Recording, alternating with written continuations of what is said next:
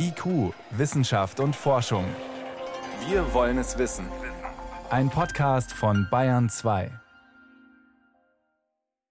Die meisten hier freuen sich, dass endlich die schöne Jahreshälfte beginnt und wir diese Woche Sonne und Wärme bekommen. In vielen Regionen Indiens und in Pakistan dagegen würden die Menschen alles geben, wenn es nur etwas kühler wäre.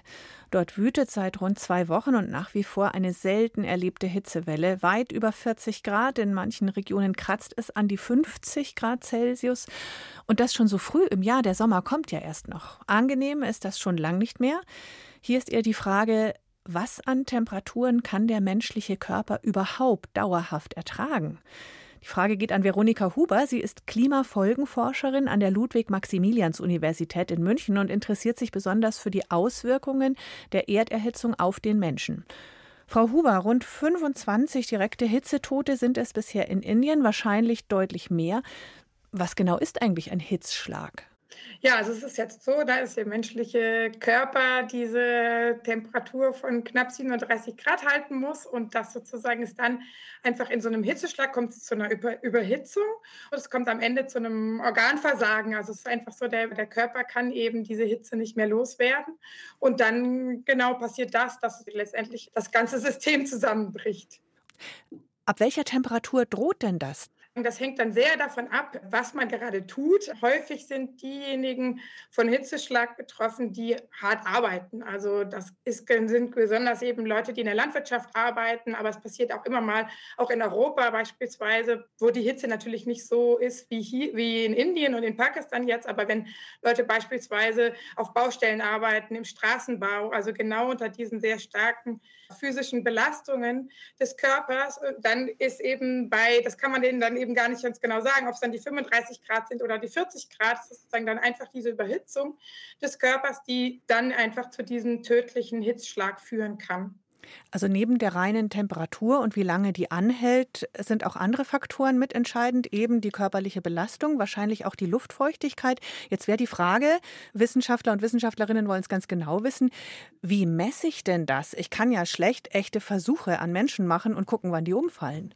Es gibt tatsächlich auch physiologische Studien, also auch aus dem Bereich des Militärs, wo man natürlich irgendwie wissen will, unter welcher Belastung, unter welchen Temperaturen, was passiert im Körper. Und da misst man tatsächlich dann auch im Thermometer tatsächlich die Körpertemperaturen. Letztendlich ist es so, es gibt auch eine physiologische Anpassung. Also jemand, der in kälteren Klimata lebt, ist eben schon bei niedrigeren Temperaturen unter Hitzestress als jemand, der in heißen Klimata lebt und an höhere Temperaturen angepasst ist. Das Wichtige ist sozusagen immer dieses eben, dass, wie lange schafft der Körper, dieses physiologische Gleichgewicht aufzuhalten, was eben ja, für die Gesundheit notwendig ist.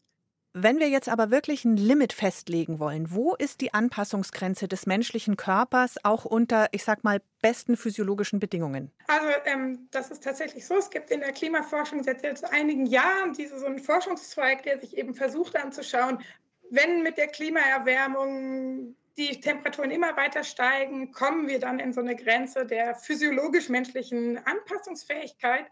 Wir haben diese Körpertemperatur von knapp 37 Grad und wenn es heißer ist, dann muss der Körper Hitze abgeben und das macht man einmal durch Abstrahlung von Wärme oder dann, wenn es eben zu heiß wird, fängt der Körper an zu schwitzen und über die Verdunstungskühle kann auch Hitze abgegeben werden.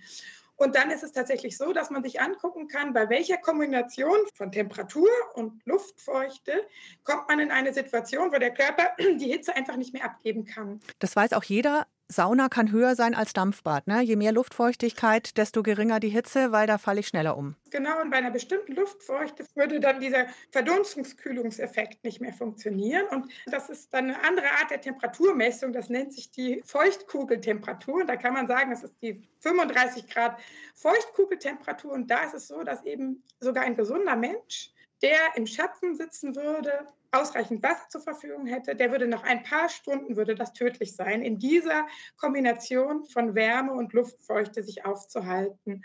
Und das ist jetzt natürlich diese interessante Frage, könnte es passieren, dass durch ja, den menschlichen Klimawandel wir in bestimmten Weltregionen in diese Bereiche hineinrutschen könnten, wo tatsächlich ein Aufenthalt im Freien tödlich werden würde, eben sogar für gesunde Menschen. Könnten wir? Ähm, Besonders betroffen sind Regionen in Indien, in Pakistan, im Nahen Osten. Und wenn man sich eben jetzt anschaut, die verschiedenen Szenarien für die Zukunft, beispielsweise jetzt das Szenario, das davon ausgeht, dass wir den Klimawandel nicht schaffen abzubremsen und wir bei irgendwie vier, fünf Grad globaler Erwärmung zum Ende des Jahrhunderts landen, dann findet man in diesen Simulationsstudien in Indien, in Pakistan, im Nahen Osten, gibt es dann tatsächlich Gebiete, wo wir in diesen Bereich hineinrutschen, dass das eine Art Unbewohnbarkeit auch dieser Regionen zur Folge hätte. Lassen Sie uns an die Vernunft und Handlungsfähigkeit des Menschen glauben und optimistisch sein. Wir kommen höchstens an die 2 Grad Erwärmung. Wäre es dann trotzdem noch gefährlich in etlichen Regionen? Es ist natürlich so, dass dann in diesem Falle das sehr, sehr viel seltener auftauchen würde. Also in diesem 2-Grad-Szenario oder in diesem etwas gut 2-Grad-Szenario bleibt es auch relativ punktuell. Jetzt geht es nicht nur um die direkten Hitzetoten, wo ein unempathischer Mensch noch sagen könnte, na ja, das sind jetzt nicht so viele, aber die Zahl der Toten springt nach oben in der Kurve, wenn man sich die hitzebedingten Todesfälle ansieht, also die indirekt damit zusammenhängen. Können Sie dazu noch was sagen? Und da sind wir nämlich auch schnell in Europa. Der allergrößte Teil sind indirekte Effekte. Und zwar sind eben häufig Menschen mit Vorerkrankungen, also Menschen mit Herz-Kreislauf-Erkrankungen, halt Menschen mit ähm, respiratorischen Erkrankungen, hauptsächlich häufig auch ältere Menschen, die dann eben bei einer Hitzewelle vorzeitig versterben. Also sehr gut untersucht ist da die Hitzewelle im Sommer von 2003 in Europa, wo tatsächlich äh, man schätzt, dass bis zu 70.000 Menschen vorzeitig verstorben sind durch diese extreme Hitze. Besonders betroffen war zum Beispiel Frankreich und Paris und wo ja so viele Menschen vorzeitig verstorben sind, dass da extra Leichenzelte aufgebaut werden mussten, weil man in dieser riesigen Übersterblichkeit das tatsächlich solche Auswirkungen hatte. Auch hier bei uns im reichen Europa, im eigentlich kühlen Europa, wo eben so eine Hitze dann auch solche Auswirkungen haben kann. Hitzewellen im Moment in Indien, in Pakistan, aber klimawandelbedingt wird die Hitze auch in vielen weiteren Regionen auf der Welt zunehmen. Erklärungen waren das von Veronika Huber, Klimafolgenforscherin an der Ludwig-Maximilians-Universität in München. Vielen Dank für Ihre Antworten. Sehr gerne.